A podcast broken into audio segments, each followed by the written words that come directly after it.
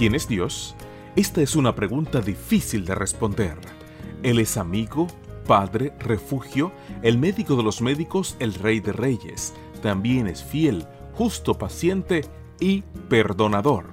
Bienvenidos a Quiero conocerte, donde las autoras Annie, Ariane y Sueli trabajan juntas para traernos los devocionales de adolescentes. En la voz de Jaciel Ordóñez. Quiero conocerte. Dios, el Espíritu Santo. Hola, ¿qué tal? Es un gusto que estés aquí.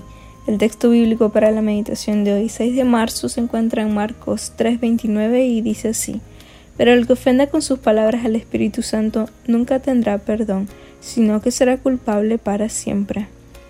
El viento no tiene forma ni color, no es el viento, pero existe, ¿no es así? Por supuesto que sí, y lo sabes porque puedes ver lo que hace. Las ramas de los árboles se balancean, las olas se forman en el mar, el clima se vuelve más fresco, su presencia silba en las ventanas, los cabellos quedan despeinados.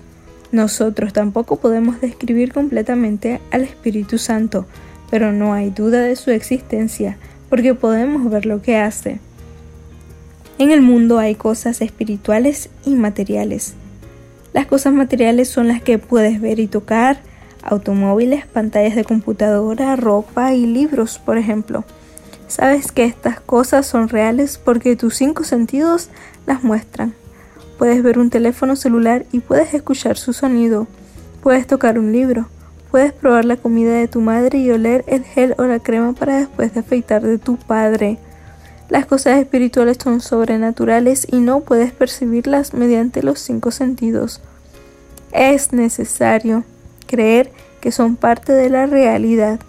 Es posible que sientas la tentación de pensar que no existen solo porque no puedes verlas, pero la lectura de la Biblia deja muy en claro que, aunque no vemos al Espíritu de Dios, Él es real. Quien no respeta al Espíritu Santo comete una falta muy grave. ¿Sabes por qué? Porque es el Espíritu Santo quien nos convence de pecado y nos lleva al arrepentimiento. Cualquiera que no lo escuche anula la oportunidad de arrepentirse. Por lo tanto, es muy peligroso ignorar al Espíritu Santo. Presta atención a su obra en tu vida. Que tengas un día lleno de bendiciones.